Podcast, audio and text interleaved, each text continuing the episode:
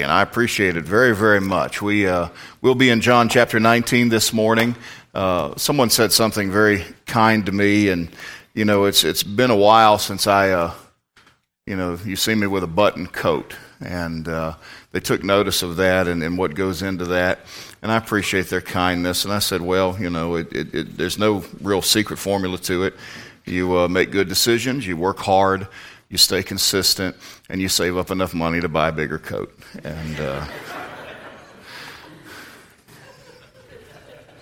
I've used that one before, but give me some props. I, it's been years since I used it. And uh, anyway.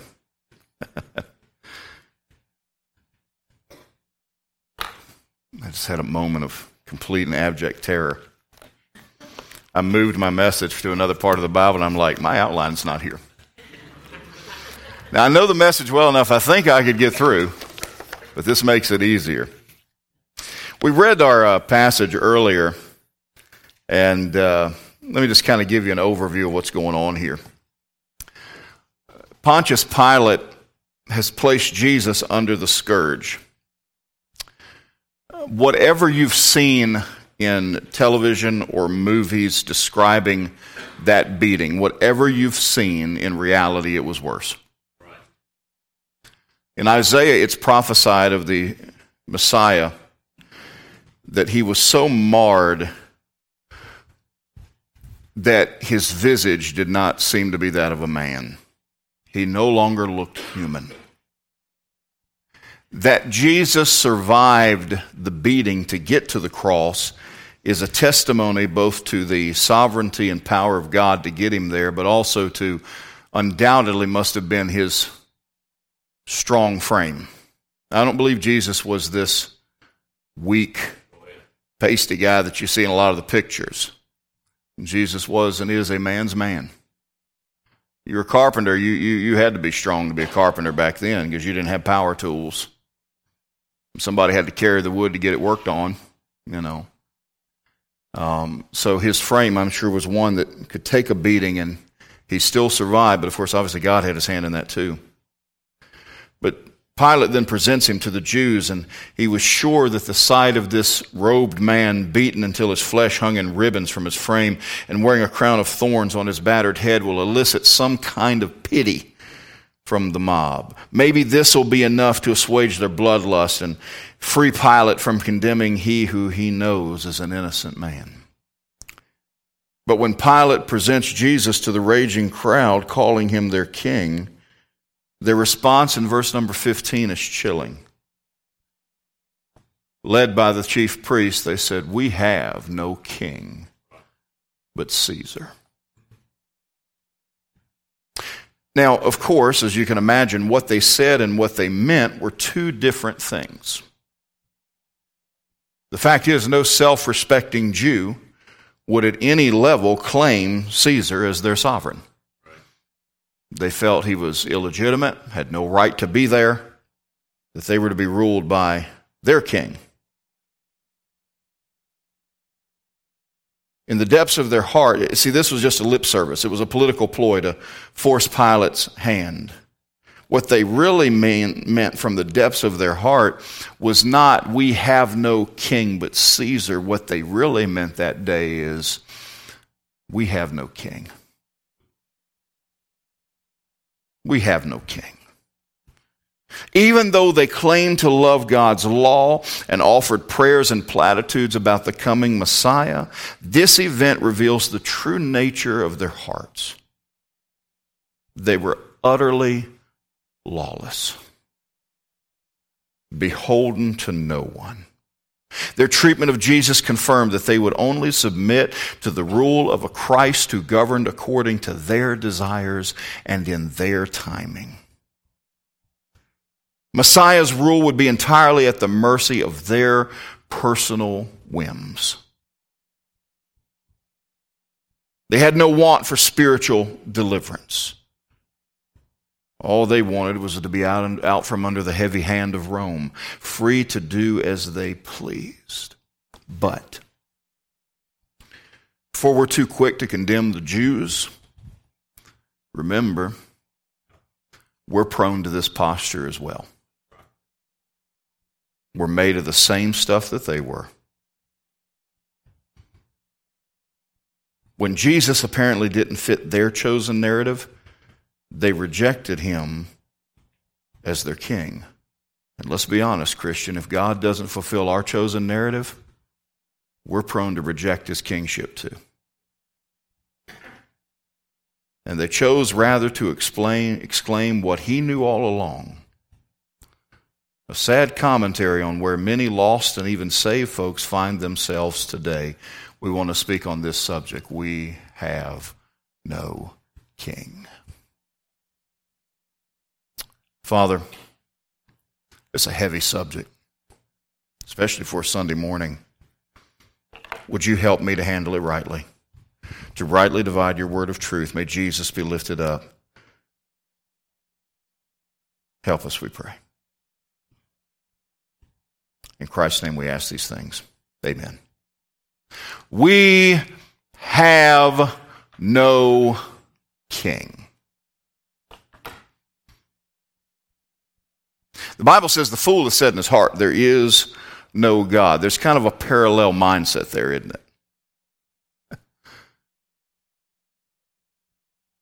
Social media reveals the ugliness of the atheistic mindset. Anytime you offer prayers about a situation, there's some troll that's going to get on there and say, Yeah, go ahead, throw your empty wishes up to your invisible sky God. I mean, that kind of stuff. They have no idea what awaits them. They shake their fist at the heavens and say, We have no God. But the verse doesn't say, The fool hath said openly. It says, The fool hath said in his heart.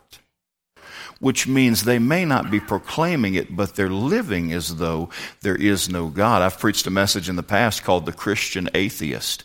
It is possible to be saved and yet live as though there is no God in heaven to whom you're accountable. And so that carries us over to this. We have no king. And there are Christians, perhaps in this room, perhaps watching online, that if you're honest, you live as though you have no king, no one to whom you answer. And maybe there's somebody here today that's lost. You're not saved. I'm not saying you're not religious. I'm not saying you're not Baptist. I'm saying you're not saved. And if you're honest and you take an honest appraisal of yourself, you're living outside his kingship and all that all that awaits you is hell. We have no king. I want to see three things about that statement. Number 1. We have no king. That statement is fantastically diluted. Now, why did I choose the word fantastically? Because we hear the word fantastic, we think we tend to think of, man, that's great. And we use it that way, but the word fantastic comes from the word fantasy. And if you think you have no king, friend, you are living in a fantasy. That's Right. It is a delusion of fantastic proportions. We have no king. The fact is, they did have a king. Their king was Caesar. They didn't want him. They didn't like him. They didn't recognize him, but they had a king and he was Caesar. They could have had another perfect ruler, but they rejected him. And so, sorry, fellas, you do have a king. Can I tell you something, friend, today? Nobody's autonomous. Nobody lives without being under the reign and rule of someone or something. Now, I don't want to get overly political, but we, we as Americans value our freedom, and we should. Never forget that your freedoms are not found in the Constitution, they're found in your Creator. They're only enshrined and commented upon in your Constitution. God's the one that gave us our freedoms. He's the only one with the authority to grant that kind of thing. And I'm all for liberty and I'm all for freedom. But sometimes that mindset can carry its way over into the spiritual. And we're, we're not just political libertarians, we're religious libertarians. I got news for you. You can't live for God without having Him as your king. You got to have Him as a king. Well, I don't answer to anybody. I'm free. No, you're not. Everybody's under a king. And to think you're not is fantastically deluded. Everyone is ruled by someone or something. Right now, as you sit here, as you watch online, you are either under the rule of the Father or you are under the rule of your flesh. You're right now under the rule of Christ or you are under the rule of your carnality. You're right now under the rule of the Spirit or you're under the rule of sens- sensuality. You're under the Word or you're under the world. You're under devotion or you're under desires. You're under holiness or you're under your heart. You're under Christianity or you're under your culture. You're under principle or you're under popularity. But every one of us in here serves somebody. We serve something. Right. None of us are free. Well, I do what I want to do, then you serve your flesh and everything that comes from it. You serve the sensual. You serve the carnal and you are a slave to it. And the Bible says that over and over again. We are slaves to sin to the point that it kills us. And the only way to be free from sin is to be a servant of Jesus Christ. So my question is not whether or not you have a king. My question is, who have you chosen to be your king? Because you got to have one. If you think you can rule yourself, it is a fantasy and a delusion. Well, I'm a pretty strong willed person. I think I could keep myself under control. The most self controlled person I've ever known was my grandfather on my mother's side. I didn't know my grandfather on my dad's side. My grandfather on my mother's side he had such self control. To be married to my grandmother, he would have had to have had self control. And here's how you knew if you were getting, you were about to step too far. If he clicked his teeth, what do I mean by that? If he went, he's about to say something and you better watch out. He was silent up to, you know, still waters run deep. And he was silent, but he went, you better watch out.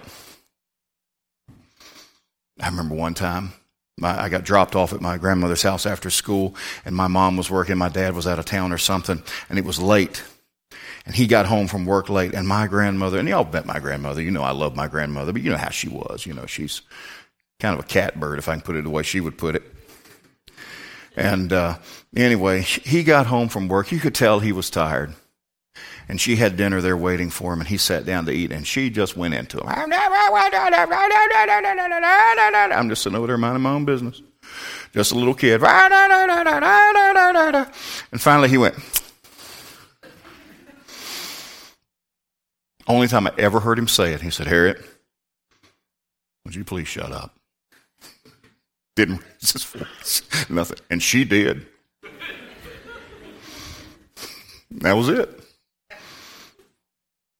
So I thought, hmm, that worked pretty well. Mom, no, I did not try that. I did not try that.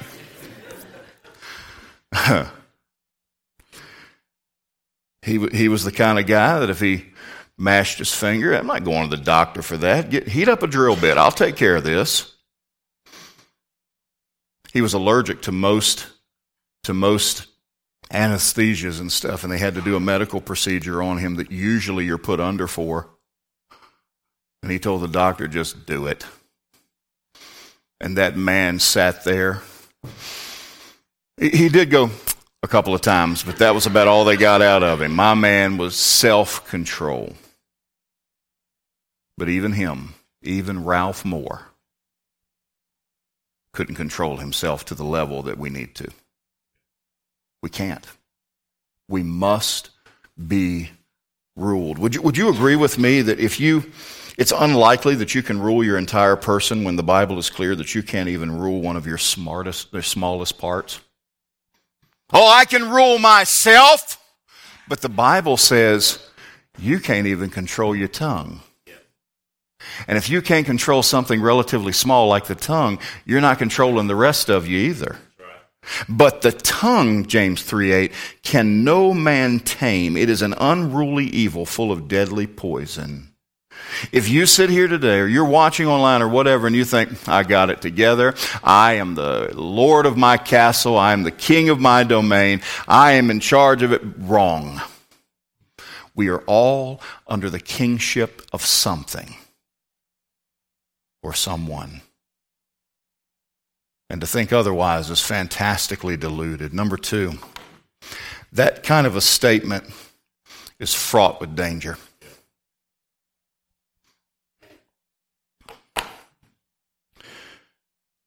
We have no king. And in rejecting their Messiah, the Jewish nation was plunged headlong into a miserable existence of their own making. Look at history. Look at how the people, God's people, were treated from that point all the way up until, I mean, let's, let's just take when, when they were established as a nation, all that they went through. That was of their own choosing. They rejected their Messiah. Now, Am I saying that they should be held accountable for the halt? God forbid. No, of course I'm not saying that. But I'm saying when you reject Jesus as your king, nothing good comes of it. That mindset is fraught with danger. And we see them suffering horribly all along the way. What did they say in another gospel? Let his blood be upon us and on our children. And it was. But the Jews are no different than us. We are, we are in the path of the same danger when we say, I'll not have him as my king. One who refuses Jesus' lordship is left only to their own devices. It says it twice, Judges 17, 6 and 21, 25. And in those days there was no king in Israel, and every man did what? That which was right in his own eyes. They have no one to look to for a moral authority, for a compass, and so all they have is what they think is best. They are living out what you hear all over the media these days. Just follow your heart. Hear me and hear me well if you've not heard me say it before. That is the worst advice you can come up with. Do not follow your heart. God, through Jeremiah, says that it is deceitful and desperately wicked. Who can know it? Your heart will mislead you. Some kid comes to me for counsel. Pastor, what should I do? I'll, I'll ask him, What does your heart tell you? Well, my heart didn't do the opposite. The only heart you can trust is one that is fully and totally given over to the Lordship of Jesus Christ. When left to our own devices, the outlook is grim. There is a way which seemeth right unto a man. His heart would say it's good, but the end thereof are the ways of death. Brother Davies has to make decisions on a daily, even moment by moment basis in this school and in other aspects of this ministry. He'll be the first to tell you if left to his own reason, his own ideals, his own thinking, Granite would never survive. If I had nothing from which to draw to lead this church, we would be in bad, bad shape because we are not able we are not able to make right decisions apart from the Holy Ghost of God. And how many of us today, don't raise your hand, but how many of us could testify to a fact that we took a matter into our own hands and all that happened was it got worse? I know what to do. I know how to handle this. And we left Jesus and his throne out of it, and we just made things worse. It is fraught with danger. We have no king. Then you're asking for it. It's fraught with danger. It's fantastically deluded. But then, number three, it's finite in its duration. What do I mean by that? That statement, we have no king, it has an expiration date. You, you may believe it so. You may be living in the idea that you have no king, but I'm telling you, I promise you from the Word of God, there comes a day that that statement stops being true even in your own mind. God will see to it. Even the one who most believes it one day will find out it is not so. I have no king. But what does God have to say on the matter? Wherefore God also hath highly exalted him and given him a name which is above every name, that at the name of Jesus every knee should bow and every tongue confess. I'm sorry, every knee should bow things in heaven and things in earth and things under the earth, and that every tongue should confess that Jesus Christ is Lord to the glory of God the Father. I say I have no king. You'll say differently someday. There will come a day that Satan himself will take a knee before the Ancient of Days, and through gritted teeth, he'll be forced to say it Jesus is Lord. Now, my question to you is this if you will one day be forced to submit to his kingship, why not do it now willingly when it can do you the most good? If I know it's coming anyway, why would I not submit to it now? And that brings us to the so what. All right, Andy, nice little message you brought there. Surely you're not done 10 minutes early. No, I am not.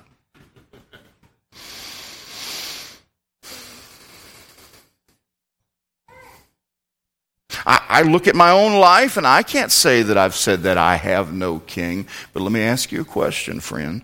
When's the last time you let something else rule your life instead of Jesus? Because right now, either you're being ruled by the Word of God through His Holy Spirit, or you're being ruled by something else. Maybe you're being ruled by culture. I, know what the Bible says, but man alive, I don't want to be a dork. I want people to like me and I want to fit in. And so I'm going to let culture rule me. And culture will rule you right to the grave. And culture will send your kids down the wrong road. It'll send your grandkids down the wrong road. And you'll come in church and you'll cry, I don't know what happened. I'll tell you what happened. You took Jesus off the throne of your heart and you put culture there. Maybe you're ruled by your comfort. I know what I should be doing, but I just don't feel like it. If you wait till you feel like something, you're never going to do it. I'd love to tell you that I am the way I am because I have some kind of a some kind of a medical reason why I can't go to the gym. Do you know why I usually don't go to the gym? I don't feel like it. We can't all be like Richard. Richard loves it. Richard runs 720 miles every day. Titus, even Titus only runs 600. I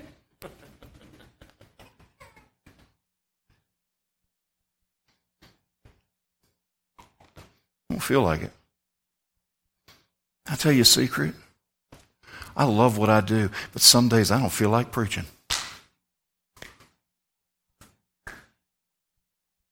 Some days you don't feel like putting up with your kids.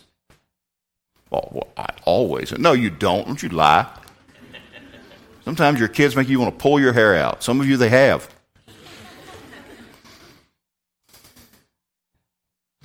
Sometimes the reason that we don't do right is we just don't feel like it, and that is what we've made king.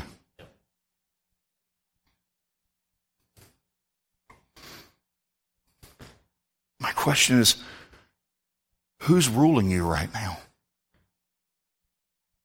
What's ruling you right now? Something is. You have a king. Is your king Jesus? Right. Now, I understand. He's Lord whether you make him so or not. He's sovereign whether you recognize it or not. I'm saying for your own benefit, for my own benefit, are we, this morning, did you get up and, and crown him king of your life for your own benefit today? Because if you don't do it on purpose, it doesn't just happen. Over and over, we see in Scripture that, that our, our, our spirituality is an active thing. Put on the whole armor of God. It doesn't just show up, you put it on. Have you made the decision, even today, by God's grace, Jesus, you're king of my life today? Whatever you want, whatever you want, I submit to it. You are my king. Some of you are enslaved to your feelings. Your feelings drive you everywhere, and I got news for you. Feelings are not trustworthy. And feelings change. Feelings are up and they're down, and they're left and they're right, and they're all over the place, and you're right there with them. What you need to be ruled is by the facts of the Word of God. What's the so what? Who is your king today? And if it's anybody but Jesus, then right now we're in the midst of idolatry. And God said, Thou shalt have no other gods before me. Perhaps you're here and you've never trusted Christ as your Savior. He's the King, but He's not your King. What should I do? Realize that you're a sinner. Realize, understand that we fall short of God's glory, God's perfect standard of holiness. For God to be God and to be a God of righteousness, He cannot tolerate sin. He will not tolerate sin. Sin has to be paid for, it has to be dealt with. And we do not measure up. Well, I'm not so bad. I mean, you look at my neighbor, I'm way better than my neighbor. Well, let's just take the Ten Commandments. Thou shalt have no other gods before me. Have you ever put anything or anybody ahead of God? Oh, well, yeah, yeah, I have. Thou shalt not make unto thee any graven image. Have you ever tried to make God into the image that you wanted him to be instead of what the Bible clearly declares him to be? Well, yeah, I've done that. Uh, let's just pick some at random. Uh, thou shalt not take the name of the Lord thy God in vain. You ever done that? Well, yeah, okay. Uh, uh thou shalt not uh, uh, honor thy father and thy mother. Have you ever dishonored your parents? You absolutely have, and so have I. Thou shalt not kill. I've never done that. John said, if you hate your brother in your heart, you're guilty of murder. Thou shalt not commit adultery. I've been true to my spouse. Jesus said, if you look on somebody who's not your spouse with lust in your heart, you've committed adultery already. Thou shalt not steal. You ever stole? Never stole. Have you ever done less than your best and took a paycheck? Then you stole. Thou shalt not covet. Have you ever been less than grateful for what God's given you? Well, if you say yes to those things, and you have to, then by our own admission, we are idolatrous, we are murderers, we are adulterers, we are thieves, we are ungrateful, we are blasphemers. Now, you tell me, do we deserve to go to heaven? The answer is no. We don't. So, what does God do with all that sin? All that sin that offends Him? All that sin that can't be in heaven? I'll tell you what God did with it. He took it and he put it all on his son, Jesus. And as Jesus hung between heaven and earth, God just judged our sin and judged our sin and judged our sin as Jesus hung there. He suffered our hell. He absorbed the very wrath of God so that God could be satisfied that sin had been paid for and his righteousness was intact. And Jesus died having shed his blood to not just cover our sins, but to wash them away. They buried him, and on the third day he rose again. And that's the gospel, the death, burial, and resurrection of Jesus Christ. And if you, by faith, will apply that to your life, Lord Jesus, I don't understand everything. I don't know everything about your book, but I know this I'm a sinner, and I need a Savior, and I'm asking you, the best I know how, to be my Savior. Jesus said, if you come to him like that, he'll in no wise cast you out. And then guess what you got? You got your king. And you let him rule and reign in your life. And he'll do so much for you now and in eternity. That's your so what. Who is your king?